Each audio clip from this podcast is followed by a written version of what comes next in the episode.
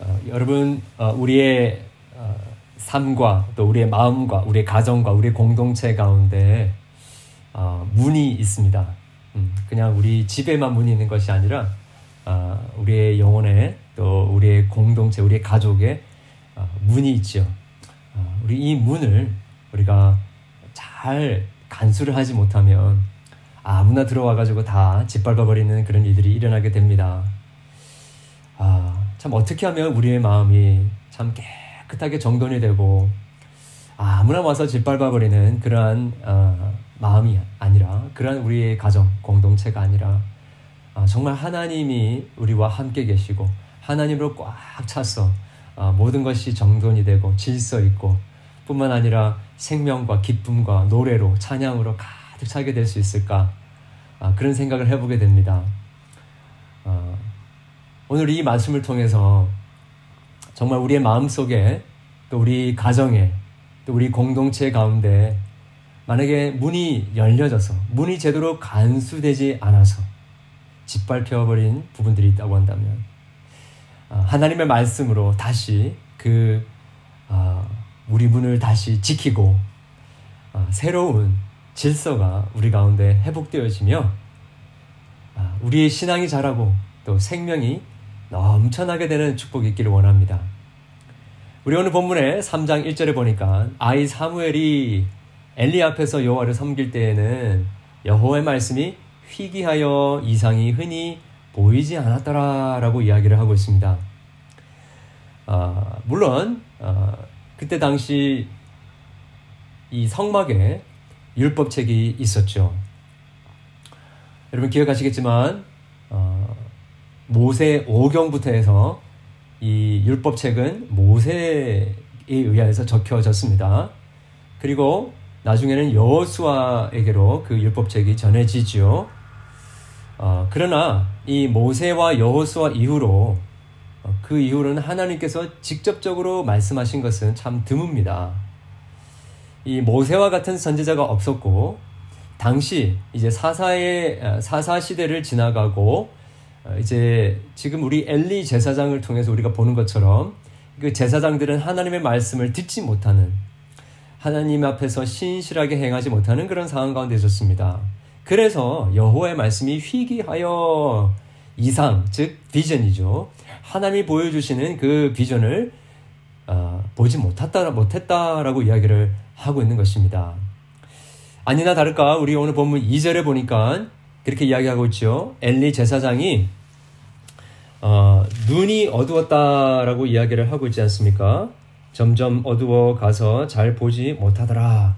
바로 이 모습이 어, 당시 이스라엘 어, 종교 지도자들, 특별히 제사장, 또 선지자, 또 그로 말미암아 우리 모든 이스라엘 백성들 안에 이 영적 어, 소경됨, 하나님의 말씀을 듣지도 못하고 보지도 못하는 그래서 영적인 무기력함과 무감각함 속에 빠져 있었던 것을 단편적으로 보여주고 있는 것입니다.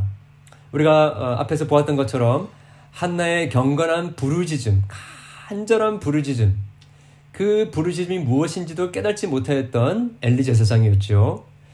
뿐만 아니라 어, 그 두, 그의 두 아들들이 그렇게 하나님의 재물을 가지고 죄악을 범하고 성전에서 간음을 하는 그러한 죄악을 범하고 있었음에도 불구하고 그것들을 분별치 못하고 가만 내버려 두었습니다.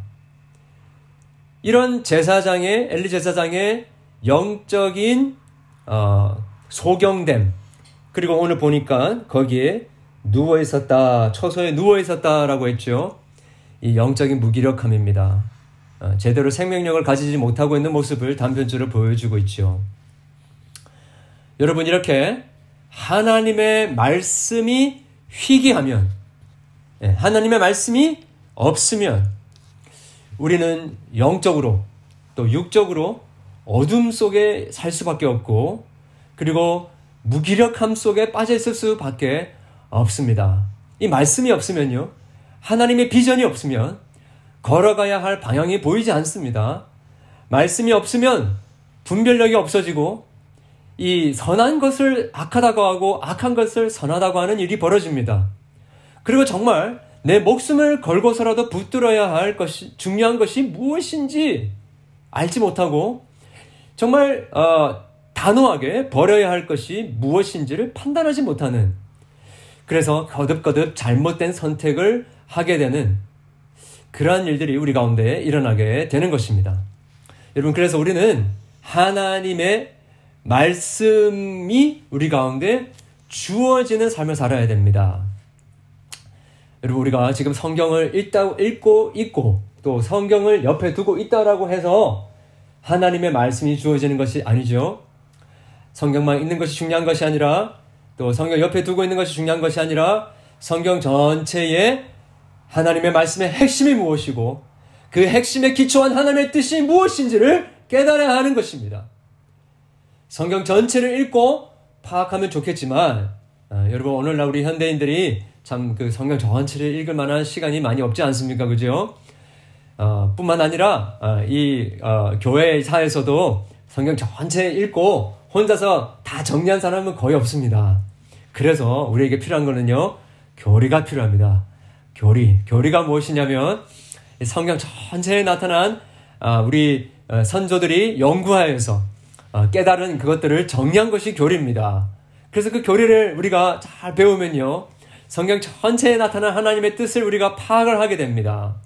그래서 하나님의 뜻을 깨닫고 그 우리 하나, 하나님의 그 성경을 통해서 주어진 그 말씀을 우리 마음속에 심어야 하나님 말씀이 우리 가운데 주어져야 우리가 영적으로 살게 되어지고 우리의 망가지고 어지러워져 버린 우리의 마음과 또 우리의 가정과 우리의 공동체 가운데 진정한 회복이 일어나게 되는 것입니다.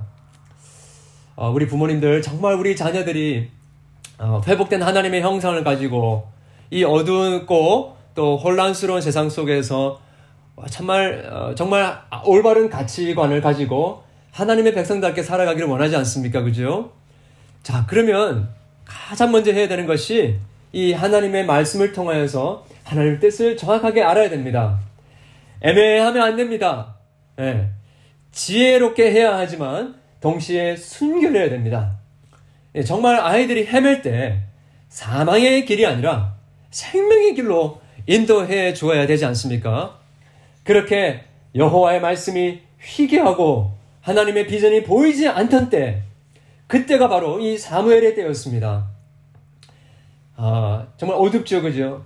이 소망이 사라지고 있을 때, 그때 신날 같은 소망이 아직 남아 있다라는 것을 보여주고 있습니다. 3절에 어떻게 이야기합니까? 하나님의 등불이 아직 꺼지지 아니하였음에 하나님께서는 그렇게 영적인 그 깊은 어둠 속에 있던 그 시대에 그 등불을 아직까지도 끄지 아니하시고 소망을 남겨두시는 것입니다. 여러분, 하나님은 상한 가지를 꺾지 아니하시는 분이시고 꺼져가는 등불을 끄지 않으시는 분이십니다. 그리고 어떻게 하시죠? 사무엘을 부르십니다. 사무엘 부르십니다. 여러분 상상해 보십시오. 수십 년간 수백 년간 하나님의 말씀이 어느 사람에게도 안 들리고 있다가 지금 그 침묵을 깨고 사무엘에게 하나님께서 그를 부르십니다. 너무 감격적이지 않습니까? 엘리도 그의 아들들도 온 백성들도 하나님의 하나님의 말씀을 듣고 있지 못했고 자기의 소견에 옳은 대로 행하고 있으면서도 그것이 무슨 문제가 있는지를 알지 못하는 그런 영적인 소금 같은 영적인 기머거리 같은 삶을 살고 있었습니다. 그런데 하나님의 말씀이 사무엘에게 들리는 것입니다. 여러분 우리 인생에 우리의 어두운 인생에 하나님의 말씀이 들릴 때 꺼져가는 등불이 다시 커지게 됩니다. 여러분 사실 우리가 겪고 있는 많은 문제들이 있는데요. 그 문제들의 어, 종류들은 다양합니다. 그런데 그 모든 우리의 하나님 그 우리의 신앙생활하면서 겪는 그 모든 문제의 핵심은요. 하나님 말씀이 안 들려서 그럴 것입니다. 하나님 말씀이 안 들려서 그런 겁니다. 그래서 말씀이 안 들어오니까 우리가 모든 게 어두워져 버리는 것이죠. 그래서 제대로 판단을 못 하는 것입니다. 그래서 아, 하나님의 말씀이 우리에게 들리는 것이 너무너무 중요합니다. 하나님 말씀이 어, 들리게 되어질 때 여러분 그런데 오늘 우리 잘 보면요 어, 그냥 이스라엘 백성들에게 하나님께서 그냥 짠 나타나셔가지고 하나님 말씀을 전해주실 수 있었을 텐데 그렇게 하지 아니하시고 사무엘에게 나타나서 부르시지 않습니까? 아, 여러분 이것이 사실 성경 전체에 나타나 있는 하나님의 계획입니다. 하나님의 방식입니다. 여러분 처음에 하나님께서 아담과 하와를 창조하셨을 때에 누구에게 말씀하셨는지 아세요?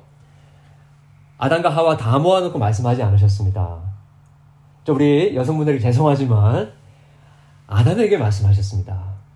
아담에게 말씀하셨습니다. 왜 그런지 아시, 아십니까? 어, 처음부터 하나님께서는 아담을 지으시고 아담을 모든 인류, 하와를 포함해서 모든 인류의 대표로 삼으셨습니다. 그리고 나중에 노아의 때에 다른 세상의 사람들하고 이야기하지 아니하시고 노아만 이야기하셨습니다. 아브라함을 부르시고 이스라엘 민족의 아버지가 되게 하셨을 때에도 다른 사람하고 이야기하지 아니하시고 아브라함하고 이야기하셨습니다. 이스라엘 백성들이 애굽 생활 애굽에서 종, 어, 노예 생활하다가 광야로 걸어 나와서 걸어가실 때, 걸, 그 출애굽에서 나갈 때에도 이스라엘 백성들에게 말씀하신 것이 아니라 모세에게 말씀하셨습니다. 약속의 땅에 들어가서는 여호수아에게 말씀하셨습니다. 사사 시대 때에는요 사사들에게 말씀하셨습니다. 좀 간헐적으로 말씀하셨긴 하셨지만 점, 그러면서 점점점 어, 하나님의 말씀이 안 들리게 됐어요. 그러다가 어, 엘리 제사장 때에는 하나님이 침묵하신 것입니다. 그러면서 이 사무엘에게 하나님께서 부르시는데 이 사무엘을 부르시는 모습 보면요. 어, 오래전에 모세를 부르셨던 장면하고 굉장히 흡사합니다. 어, 모세도 하나님께서 모세야 모세야 두분 부르셨는데요. 어, 하나님께서 사무엘을 부르실 때도 사무엘아 사무엘아 두 번 부르신 것을 우리가 보게 됩니다. 그리고 둘 다 똑같이 대답합니다. Here I am. 예, 여기 내가 있습니다. 대답했죠. 자, 이것이 뭘 이야기하냐면 애굽에서 노예살이 하던 이스라엘 백성들의 불부짖음을 들으시고 모세를 부르셨습니다. 마찬가지로 사무엘을 부르셔서 이 영적인 어둠 속에 있는 그 시대를 이제 종식시키고 새 시대를 열어가는 도구로 사용하신 것입니다. 하나님의 음성이 들리지 않아 흑암, 흑암 속에 있는 이스라엘 백성들을 위해서 하나님께서는 모세를 부르셨던 것처럼 다시 사무엘을 부르시는 것입니다. 왜 그렇게 하셨을까요? 왜 한 사람을 부르셨을까요? 왜 한 사람에게 나타나서 하나님께서는 대화하셨을까요? 바로 그것은 하나님은 거룩하신 하나님이시고 인간은 죄인이기 때문입니다. 인간은 우리의 죄 때문에 어느 누구도 하나님 앞에 그냥 나갈 수가 없습니다. 나가면 다 죽습니다. 하나님의 음성을 듣는 순간에 다 녹아져 버릴 수밖에 없는, 다 불타서 소멸될 수밖에 없는 그런 존재들이기 때문인 것입니다. 그래서 우리에게는, 인간에게는 항상 중보자가 필요합니다. 항상 중재자가 필요합니다. 항상 미디에이터가 필요합니다. 하나님과 직접 이야기할 수 있는 대리인이 필요합니다. 그 대리인을 통해서 하나님께서는 하나님의 음성을 들려주시고 그 대리인이 하나님의 말씀을 백성, 그 백성들에게 전하게 하신 것입니다. 자, 그런데 여러분, 이 대리인이 하나님의 음성을 듣지 못하면, 거기서 막혀버리면, 어, 여러분, 하나님 백성들은 하나님의 음성을 들을 수 있는 길이 없는, 없는 것이죠. 여러분, 어느 날에도 마찬가지입니다. 하나님께서는 이렇게 직접 말씀하실 수 없습니다. 네, 여러분, 하나님은 하실 수 있어요. 그렇게 하실 수 있는 능력이 있었음에도 불구하고, 우리 때문에 그렇게 하지 못하시는 것입니다. 누군가가 하나님의 음성을 직접 들었다고 한다면요. 아, 네, 여러분 좀 잘 한번 생각해 보셔야 됩니다. 잘 따져 보셔야 됩니다. 어, 지금도 우리에게는요 직통 계시다라는 것은 있을 수 없습니다. 아, 예, 여러분 때로는 환상이나 꿈 같은 것으로 아, 하나님을 드러내실 수는 있습니다. 그러나 그런 것들도 여러분 참 구원에 이르는 진리로 확인되기 위해서는 반드시 성경의 말씀으로 확증이 되어야 되는 것입니다. 근데 그런 경우는 거의 없습니다. 왜냐하면 성경이 확실하게 우리에게 완전히 주어졌기 때문에. 자, 우리는 자, 그렇다면 누구를 통하여서 하나님의 음성을 들을 수 밖에 없을까요? 우리 요한복음 1장 보겠습니다. 네, 요한복음 네, 제가 공유를 한번 해드리겠습니다.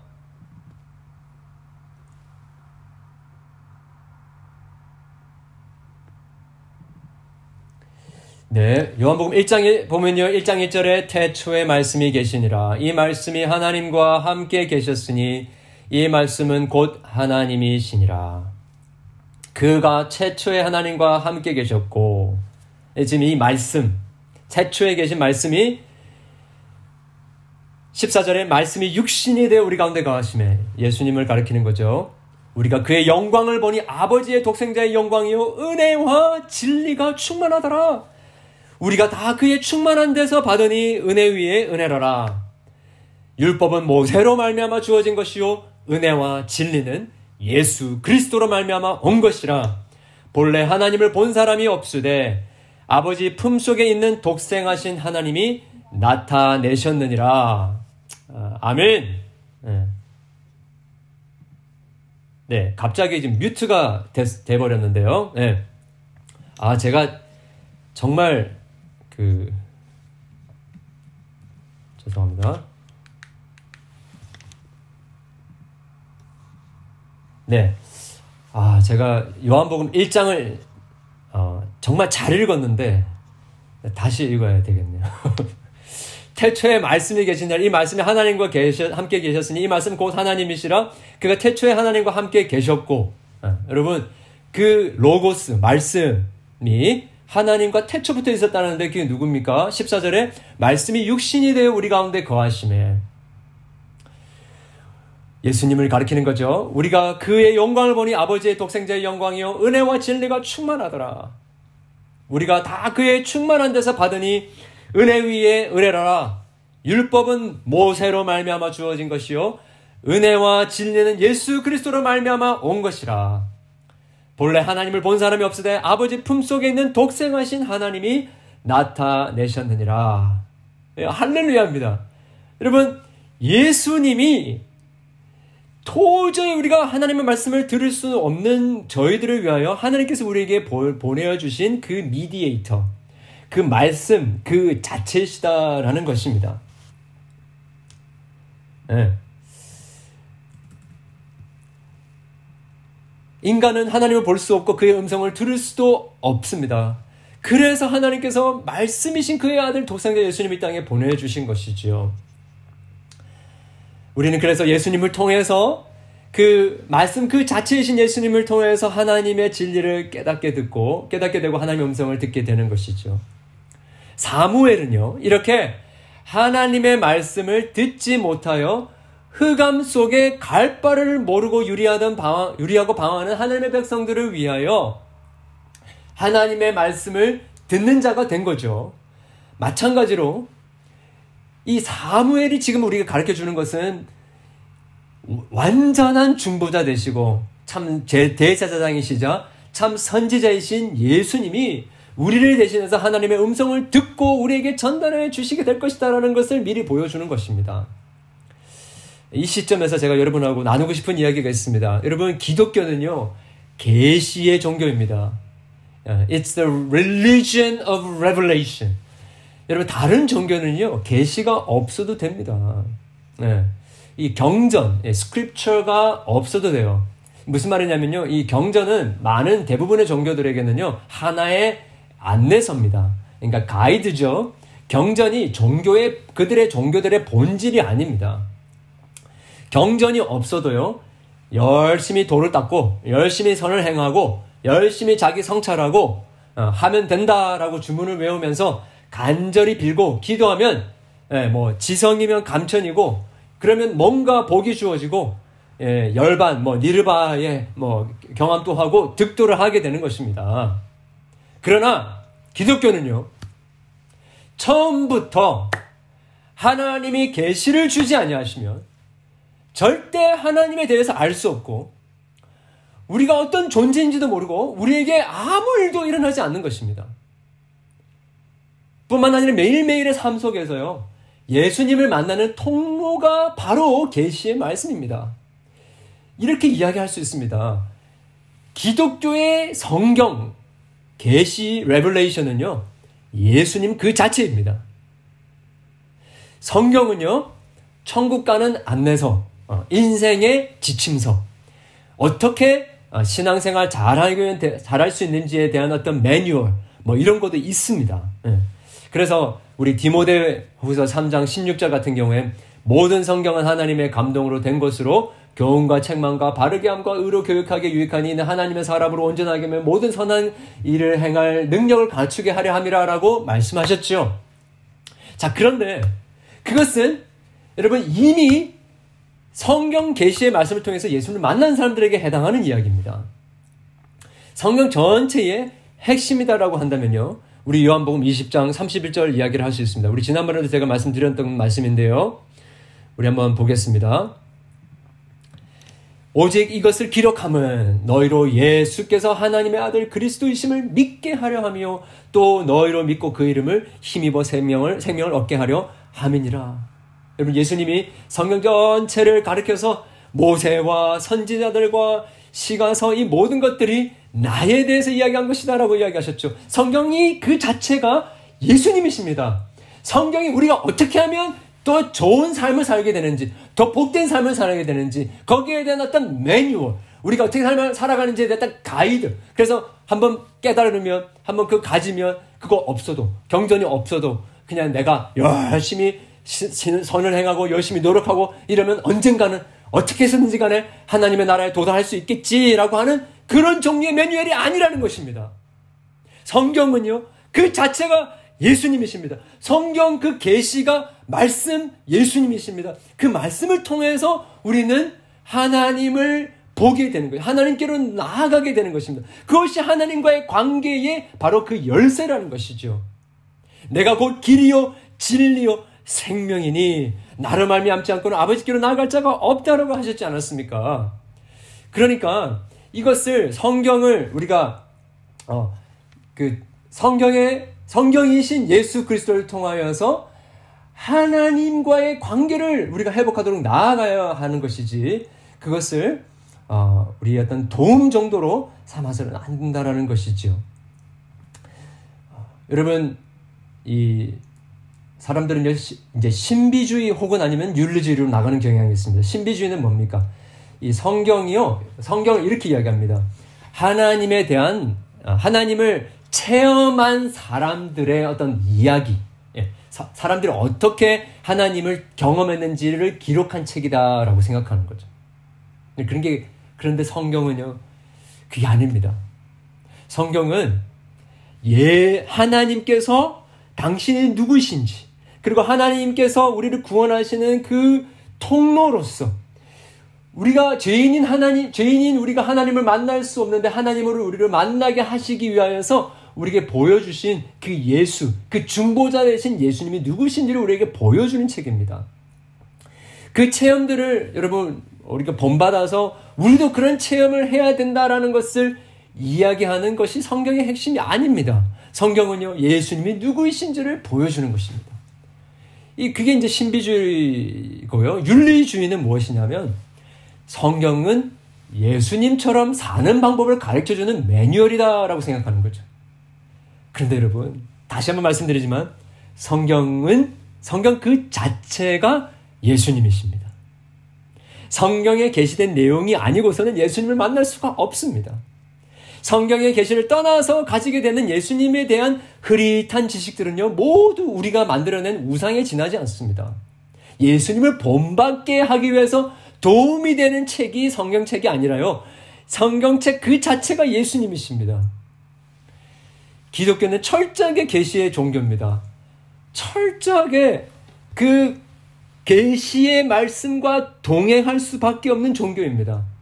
이 교실을 성경 말씀을 떠나서는 하나님께서 하나님이 누구이신지 우리가 누구인지 구원자 예수님이 누구인지를 알 수가 없습니다. 우리가 구원받는 길이 무엇인지를 알 수가 없습니다.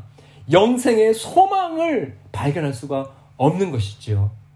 그래서 우리에게는 이 중보자 대신 예수 그리스도를 통하여서 하나님의 말씀이 우리 가운데 오게 되는 일이 꼭 필요한 것입니다. 어, 사무엘에게 하나님께서 음성을 들려주시고 그를 부르셨을 때에 어떤 일이 벌어집니까? 이 계시가 주어졌을 때 어떤 결과가 일어나게 됩니까? 새로운 시대가 열리죠, 그죠? 어, 하나님의 계시가 죽은 영혼들에게 주어질 때에 여러분 새로운 생명의 역사가 일어나게 됩니다. 저는 이 엘리의 때를 보면서요, 참, 이 오늘날의 세상과 비슷하다는 생각을 많이 하게 됩니다. 어, 우리 팬데믹이 있기 전에는요, 참, 이, 어, 여러 가지, 어, 교회적인 행사도 많고요, 봉사도 많이 하고, 축제도 열고, 어, 방송도 하고, 대규모 집회도 열고, 콘서트도, 콘서트도 하고, 뭐, 윤리 실천 운동이니 많은 것을 합니다. 많은 것을 했었죠, 그죠? 예, 저는 이 팬데믹이 와가지고요. 이런 것들 다 못하게 된 것, 좀 어떤 면에서는 또 좋은 것도 있는 것 같습니다. 예. 그런 거 많이 했는데, 분주하고 열심히 했는데, 정작 하나님의 계시의 말씀은 없어요. 하나님의 말씀은 들리지가 않아요. 성경이 무엇인지를 알지 못하는 일이 일어나게 되는 것입니다. 어떤 면에서는 이 팬데믹을 통해서 우리는 정말 기독교의 본질이 무엇인지를 우리가 파악하게 됩니다. 다시 그 본질로 돌아가게 됩니다. 어, 기독교는 말씀의 종교입니다. 이 성경 말씀을 통해서 예수님을 만나고 새 생명의 역사가 일어나게 되는 것입니다. 어, 독일에 어, 그 망명을 한 중국에서 망명을 했던 시아오라는 청년이 있었다고 합니다. 근데 이 시아오라는 청년이 독일 여자 크리스틴하고 이제 결혼을 했는데요. 뭐 시아오는 이제 뭐 이제 그 불교 신자였고 또 크리스틴은 무신론자였죠. 그런데 어 크리스틴이 이제 독일 여자니까 이 중국 남편을 위해서 생일날 선물을 해주기를 원했는데 어 이렇게 가능하면 이렇게 중국말로 된 책을 사주고 싶었는데 아무리 찾아도 중국말로 된 차, 책이 없었다고 그래요 서점에. 그래서 찾아보니까 유일하게 중국말로 되어 있는 책이 있었는데 그게 성경 말씀이었던 거예요. 성경. 아, 그래서 이걸 그냥 사준 거예요. 그냥 이제 고향 생각 좀 해봐라는 해라는 그런 차원에서 성경책을 사줬는데 처음에는 이 불교 신자였던 시아오가 뭐 거듭도 안 보고 있다가 이제 그 아내의 그 마음을 좀 이해를 하면서 좀 읽어나 보겠다라고 하면서 펼치어서 읽기 시작했는데 말씀을 성경 말씀을 읽는 가운데 회심을 하고 되고 예수님을 만나고 신자가 된, 이 크리스찬이 된 겁니다. 그런 모습을 보던 크리스틴이 마음에 안 든 거예요. 그런 의도로 성경책을 사준 게 아닌데. 그래서 막 서로 티격태격 싸우다가 그러면 나도 한번 읽어보겠다. 음, 이거 읽어 이그 크리스찬니티가 가짜다라는 걸 증명해주고 싶어가지고 읽은 거예요, 같이. 어, 짐작하시겠지만 크리스틴도 성경 말씀을 읽다가 예수를 만난 겁니다. 여러분, 우리나라, 예, 이 조선에 복음이 어떻게 들어온지 여러분 아시죠? 선교사님들이 들어와가지고 선교 사역하고 병원 짓고 학교 짓고 뭐, 어, 예, 전도하고 이래가지고 복음화가 된 게 아닙니다. 그죠? 우리나라는 처음에 중국으로 성경온 사람, 선교사들이 그 국경에서 어, 온 상인들에게 이 복음서를 정리해가지고 한국말로 번역해가지고 그것을 그들에게 주었는데 그것이 읽혀지기 시작하면서 복음화가 일어나게 된 것입니다. 회개하고 예수님을 믿게 되는 이들이 일어나게 된 거 아닙니까? 여러분, 기독교의 신앙은 계시의 종교이고 말씀을 우리가 듣게 되었을 때에 회개하게 되어지고 예수 그리스도를 믿게 되어지고 새 생명이 우리 가운데 일어나게 되는 일이 일어나게 되는 것입니다. 말씀은 어, 죽어 있던 것 아니 온 세상을 창조하실 때도 하나님께서 말씀으로 창조하셨고 죽은 나사로도 나오라 말씀하실 때 일어났던 일이 일어나게 되지 않았습니까? 여러분 우리 베드로전서 1장 23절에도 이야기하고 있듯이 너희가 거듭난 것은 썩어질 씨로 된 것이 아니요 썩지 아니할 씨로 된 것이니 살아있고 항상 있는 하나님의 말씀으로 되었느니라 라고 하지 않았습니까? 말씀으로 우리는 거듭나게 된 것입니다. 우리 3장 3절에 보니까 음, 죄송합니다. 자, 그런데 그렇게 하나님께 부르심을 받은 사무엘이 여러분 하나님께 메시지를 듣습니다. 그죠? 그 첫 번째 메시지 무엇이었습니까? 그첫 번째 메시지는 좋은 소식이 아니라 나쁜 소식이었습니다. 굿뉴스가 아니라 배드 뉴스였습니다. 어, 여러분 그거 아세요? 하나님의 말씀이 첫 번째 들려질 때에 굿뉴스가 오기 전에 배드 뉴스가 먼저 들립니다. 그리고 굿뉴스가 들립니다. 무슨 내용이었습니까? 바로 엘리 제사장의 집을 영원토록 하나님께서 멸하시겠다라는 것이었죠. 심판의 메시지였습니다. 오늘날에 많은 어, 교회들에서는 사람들에게 죄니 심판이니 이런 건 이야기 안 해도 된다라고 이야기합니다. 그런 거 이야기하면 출석 교인 수가 떨어진다. 그런 거 이야기하지 말라고 합니다. 하나님의 사랑만 이야기하고 하나님이 다 용서하신다라는 이야기만 해라라는 것입니다. 그런데 여러분 예, 맞습니다. 여러분 하나님 사랑이십니다. 하나님의 사랑이 복음입니다. 그런데 여러분 사랑이 성경이 말하는 사랑은요. 그런 단순히 포근한 것만 아니라 피비린내 나는 사랑입니다. 그것은 사랑이라는 말보다도 국률이나 자비 혹은 은혜라는 말이 더 잘 어울립니다. 자기가 죄인인지를 모르는 사람. 그래서 자기에게 남은 운명은 영원한 지옥과 형벌밖에 없다라는 것을 모르는 사람에게 예수님께서 십자가의 죽으심으로 우리를 향한 사랑을 보여주셨다라는 이야기가 이해가 안 되는 것입니다. 더 이상 하나님의 사랑이 사랑으로 안 다가오는 것이죠. 배드 뉴스가 처음에 없으면요. 사람들은 자기 나름대로의 굿뉴스를 만들어 놓고 하나님을 그렇게 우상물처럼 섬기게 되는 일들이 벌어지게 되는 것입니다. 고린도전서 1장 22절에 이렇게 이야기합니다. 유대인은 표적을 구하고 대단한 표적을 구합니다. 헬라인은 지혜를 찾으나 우리는 사도 바울이 뭐라 합니까? 십자가에 못 박히신 그리스도를 전하니 유대인에게는 거리끼는 것이요 이방인에게는 미련한 것이로되 오직 부르심을 받은 자들에게는 헬라인이나 헬라인 현대 헬라인 유대인이나 헬라인이나 그리스도는 하나님의 능력이요 하나님의 지혜니라.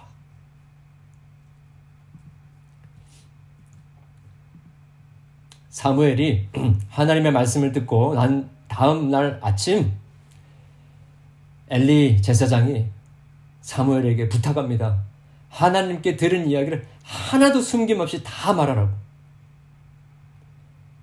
그리고 사무엘은 전부 다 하나도 남김없이 다 이야기합니다. 여러분 이것이요 선지자의 사명입니다. 이것이 하나님의 말씀을 맡은 자의 사명입니다.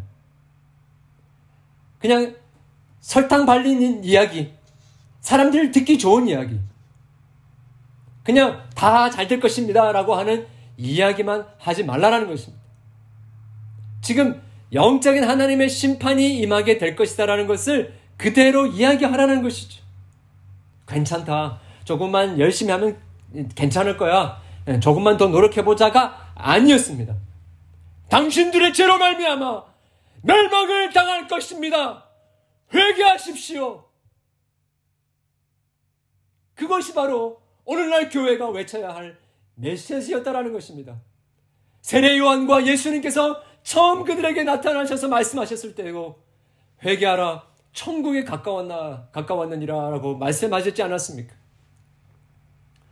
그리고 복된 소식 예수 그리스도가 우리의 죄를 대신하여 십자가에 죽으셨고 우리의 모든 대속의 대속을 이루셨습니다. 누구든지 그 예수 그리스도를 믿는 자는 영생을 얻게 될 것입니다라는 그 소식이 비로소 good 뉴스가 되게 되는 것이죠. 그렇게 말씀이 주어질 때에 회개가 일어나고 믿음이 생겨나게 되고 비로소 생, 영적 생명이 이제 성장하게 되는 것입니다. 생명의 열매가 맺혀지게 되는 것입니다. 그것을 단편적으로 오늘 19절에 이야기하고 있죠. 사무엘이 자라매. 사무엘이 자라매. 여러분, 영적 생명의 자람과 하나님의 말씀의 자람은요, 동일선상에 있습니다. 하나님의 말씀이 자라면 우리의 영적 생명도 자랍니다. 우리의 핍절하고 형편없는 우리의 인격이 그리스도를 닮은 인격이 되는 그 길은요. 하나님의 그 계시의 말씀, 예수의 그 말씀이 우리 가운데 충만하게 거할 때에 일어나게 되는 것입니다. 그리고 19절에 보니까 어떤 일이 벌어집니까? 여호와께서 그와 함께 계셔서 그의 말이 하나도 땅에 떨어지지 않게 하시니 사무엘을 통하여서 하나님께서 말씀하기 시작했는데 그 말씀이 하나도 땅에 떨어지지 않았다는 말입니다. 이게 무슨 말이냐면요. 하나님께서 그의 말, 그의 입을 통하여서 말씀하는 모든 말은 다 하나도 빠짐없이 성취되었다 그 말입니다. 여러분 하나님의 은혜를 경험하는 것을요 좀 이렇게 아, 업앤다운 하는 것을 생각하시는 분들이 계십니다. 주관적이고 또 상대적인 것으로 혹은 애매한 것으로 생각하는 경우가 많이 있습니다. 신앙적인 세계 안에서 어떤 성장, 성공, 성취 이런 것은 다 애매하고 뭔가 우리가 이렇게 좀 노력을 해야 되는데 뭐 될 때도 있고 안 될 때도 있는 이런 걸로 생각하는 경우가 참 많이 있습니다. 그런데 여러분 그게 왜 그렇게 느껴지냐면요. 객관적인 하나님의 말씀에 우리의 신앙의 기초를 안 두고 있기 때문에 그런 것입니다. 여기 보십시오. 하나님께서 예수 그리스도를 중보자 대신 중보자이신 이 사무엘을 통해서 말씀하는 그 모든 말씀 하나도 땅에 떨어지지 않고 성취가 되게 되어 있습니다. 그대로 객관적으로 성취되게 되어 있습니다. 예수 그리스도 그 하나님의 계시 되신 그분 안에 말씀되어진 약속되어진 그 모든 것은 반드시 이루어지게 되어 있습니다. 그래서 여러분, 우리의 성장, 우리의 성공, 우리의 신앙의 성공, 우리의 신앙의 성취는요. 우리가 경험할 때에는 주관적이고 애매한 것을 느껴질지는 몰라도요. 하나님의 말씀에 기초해 보게 되면요. 그것은 완전하게 성취되게 되는 것입니다. 자, 그래서 우리가 해야 되는 작업은 무엇이냐면 우리가 흔들리고 부족하고 애매하고 뭔가 이 신앙의 성장이 안 이루어지고 있는 것 같은 그런 경험을 할 때에 즉각적으로 객관적인 하나님의 말씀, 즉 예수 그리스도께 우리의 모든 소망을 거기다 두는 것입니다. 그렇게 되면 우리의 신앙의 성장과 우리의 신앙의 완성이 객관적으로 주님이 정하신 때에 주님의 방법대로 완전하게 이루어지게 되는 것입니다. 그래서 우리는 성도의 견인 교리를 믿습니다. 하나님께서 모든 것을 합력하여 그 성도 안에 시작하신 선한 일을 완전하게 이루실 것이다라는 그 약속을 우리에게 주시는 것이죠. 그리고 우리가 믿고 그런 것을 우리가 믿고 나가는 것입니다. 그리고 마지막으로 보니까 3장 21절부터 보니까 여호와께서 실로에서 다시 나타나시되 여호와께서 실로에서 여호와의 말씀으로 사무엘에게 자기를 나타내시니라. 그리고 보니까 뭐라고 되어 있습니까? 4장 1절에 사무엘이 말이 온 이스라엘에 전파되니라. 이것은 지리적으로 온 이스라엘에게 모두 이 말씀이 전파될 것이다라는 것을 이야기할 뿐만 아니라 우리의 삶의 모든 영역 속에 꽉 하나님의 계시 말씀이 채워질 것임을 이야기하는 것입니다. 뿐만 아니라 우리의 가정, 우리의 공동체, 온 세상 가운데 하나님의 그 계시의 말씀이 꽉 채워지게 될 것이라는 것입니다. 편만하게 전해질 것이라는 것입니다. 완전하게 하나님의 계시가 성취될 것을 이야기하고 있는 것입니다. 자, 여러분 이런 일들이 벌어지는데요. 우리 그, 오늘 이 말씀을 이렇게 마무리하고 싶습니다. 그런 일들이 도대체 그러면 우리의 삶 속에 어떻게 벌어질 수 있는가? 이것과 지금 오늘 우리의 삶에 어떠한 어, 연관성이 있는가 한번 생각해 보기 원하는데요. 15절 한번 보기 원합니다. 15절 사무엘이 아침까지 누웠다가 지금 계시를 받았어요. 하나님의 부르심을 받았어요. 누웠다가 뭐라고 합니까? 여호와의 집에 문을 열었으나 어, 여러분 잘 기억하시는지 모르겠지만 우리 사무엘상 1장 9절에서 우리 엘리에 대한 디스크리션을 그 묘사를 처음 아, 보지 않았습니까?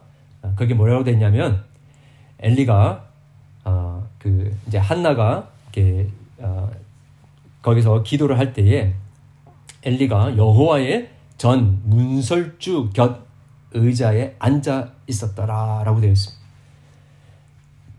여러분 생각하실 때는 어, 그냥 뭐 옆에 앉아 있었겠지 이렇게 생각하실 수 있는데요.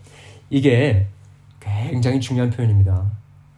제사장은 하나님의 전을 지키는 자였습니다. 하나님의 전을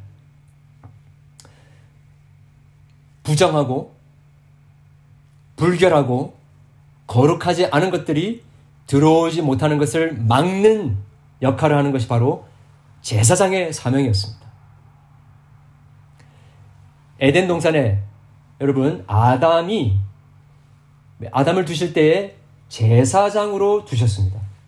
그래서 에덴 동산을 거룩한 하나님의 성전으로 보호하도 하고 그 문을 지키는 제사장으로 아담을 부르셨습니다. 그런데 그 역할을 감당하지 못했죠. 엘리도 그 여호와의 전 문설주 겹 의자에 앉아 있었지만 졸고 있었습니다. 영적인 부분에 있어서 분별하지 못하는 일이 있었습니다. 그러니까 어떤 일이 벌어졌습니까? 2장 22절에 홈리와 비느하스 그의 두 아들이 회망 문에서 그 성전 문에서 수정드는 여인들과 동침하는 일들이 있었습니다. 제사장이 그 문을 제대로 못 지키니까 그 문 앞에서 하나님의 거룩이 완전히 더럽혀지게 되는 일이 일어나지 않습니까? 여러분, 제가 서두에도 말씀드렸던 것처럼 우리의 인생의 문이 있습니다. 우리의 영혼의 마음의 문이 있습니다. 우리의 가정의 문이 있습니다. 우리 공동체의 문이 있습니다. 이 문을 제대로 지키지 못하면 부정한 것들이 아무 때나 들어와가지고 우리의 영혼과 우리의 가정과 우리의 공동체를 마구마구 짓밟아버리게 되는 일이 일어나게 되는 것이죠. 아가서 4장 12절에 예, 우리 성경 통독하는데 아가서 우리가 예, 우리가 보고 있죠. 내 누이 내 신부는 잠근 동산이요 덮은 우물이요 봉한 세미로구나. 이게 점증법입니다. 처음에는 동산에 잠겨 있었고요. 더 들어가 보니까 우물이 덮여 있고 더 들어가 보니까 샘이 봉해져 있는 것입니다. 하나님과의 관계에 있어서 하나님께서는 우리로 하여금 우리의 문을 제대로 지키는 제사장의 역할을 감당하기를 원하시는 것입니다. 제 아내는요, 어, 집에 문이 열려 있으면 굉장히 싫어합니다. 예. 그래서 저도 이제 좀 잘 문을 이렇게 잠그려고 하는데요. 예, 여러분, 마음의 문이 활짝 열려져 있으면요. 아무나 들어와서 그냥 질밥을 버립니다. 우리의 가정, 우리의 공동체가 문이 열려져 있으면 마구 아무나 들어와서 짓밟혀버리고 루, 인되게 되는 것입니다. 그래서 우리는 하나님이 부르신 제사장으로서 그냥 우두커니 거기에 앉아 있는 것이 아니라 그 문을 잘 지켜야 되는 것입니다. 그러니까 어떻게 이 문을 잘 지킬 수 있는가? 여러분 요한복음 10장에 뭐라고 이야기하셨습니까? 예수님이 나는 내가 양의 문이니 내가 양의 문이니 그 문이 되신 예수님을 통과하고 나가고 하면서 그 양떼들이 보호되어지는 것입니다.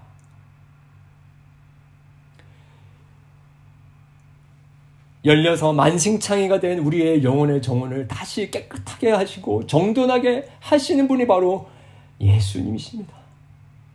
그 문지기가 바로 예수님이십니다.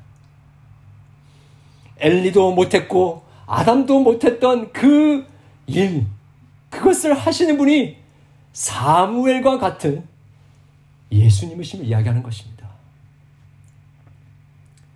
우리의 마음에 문지기가 되신 그 대제사장 대신 예수 그리스도 안에 있을 때 우리의 마음이 지켜지는 것입니다. 말씀을 마무리하면서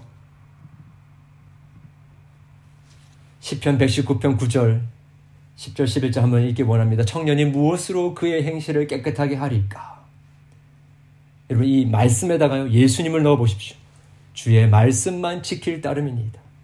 내가 전심으로 주를 찾았사오니 주의 계명이 떠나지 말게 하옵소서. 내가 주께 범죄하지 아니하려 하여 주의 말씀을 예수님을 내 마음에 두었나이다. 우리 이렇게 우리의 마음이 지켜지는 것입니다. 여러분 말씀이 없어서 엘리처럼 눈이 어두워졌습니까? 무엇이 선인지 악인지 구분하지 못하는 가운데 있습니까? 어디로 가야 할지 모르고 있습니까? 영적 생명력이 없어지고 점점 죽어가고 있습니까? 문이 열려서 마음의 정원과 가정의 정원과 공동체의 정원을 지키지 못하고 욕심이 욕망이 분노와 절망이 시기와 질투가 두려움과 걱정이 들어와서 우리를 마구마구 짓밟아 버리고 있습니까? 엉망이 되어 버렸습니까? 문에서 일어나 그 문을 다시 지키는 사무엘 그 사무엘을 통하여 우리의 문을 다시 지켜주신 하나님의 은혜가 있기를 원합니다. 우리의 마음과 가정과 공동체의 문은 security 시스템 한다고 지켜지는 게 아니죠. 양의 문이신 예수 그리스도를 문지기로 두실 때에 말씀이신 예수님이 우리를 꽉 붙들어 줄 때에 우리의 마음과 우리의 공동체, 우리의 가정의 문이 지켜지게 되는 것입니다. 우리 그렇게 우리 문지기 대신 예수님 붙들고 그 말씀 안에서 우리가 범죄치 않기 위하여서 힘을 당하는 그런 일들이 저와 여러분에게 있고 그래서 우리의 정원이 풍성한 열매를 맺고 정말 하나님의 그 생명의 풍성함이 누려지게 되어지는 축복이 저와 여러분에게 있기를 주님의 이름으로 축원합니다. 아멘.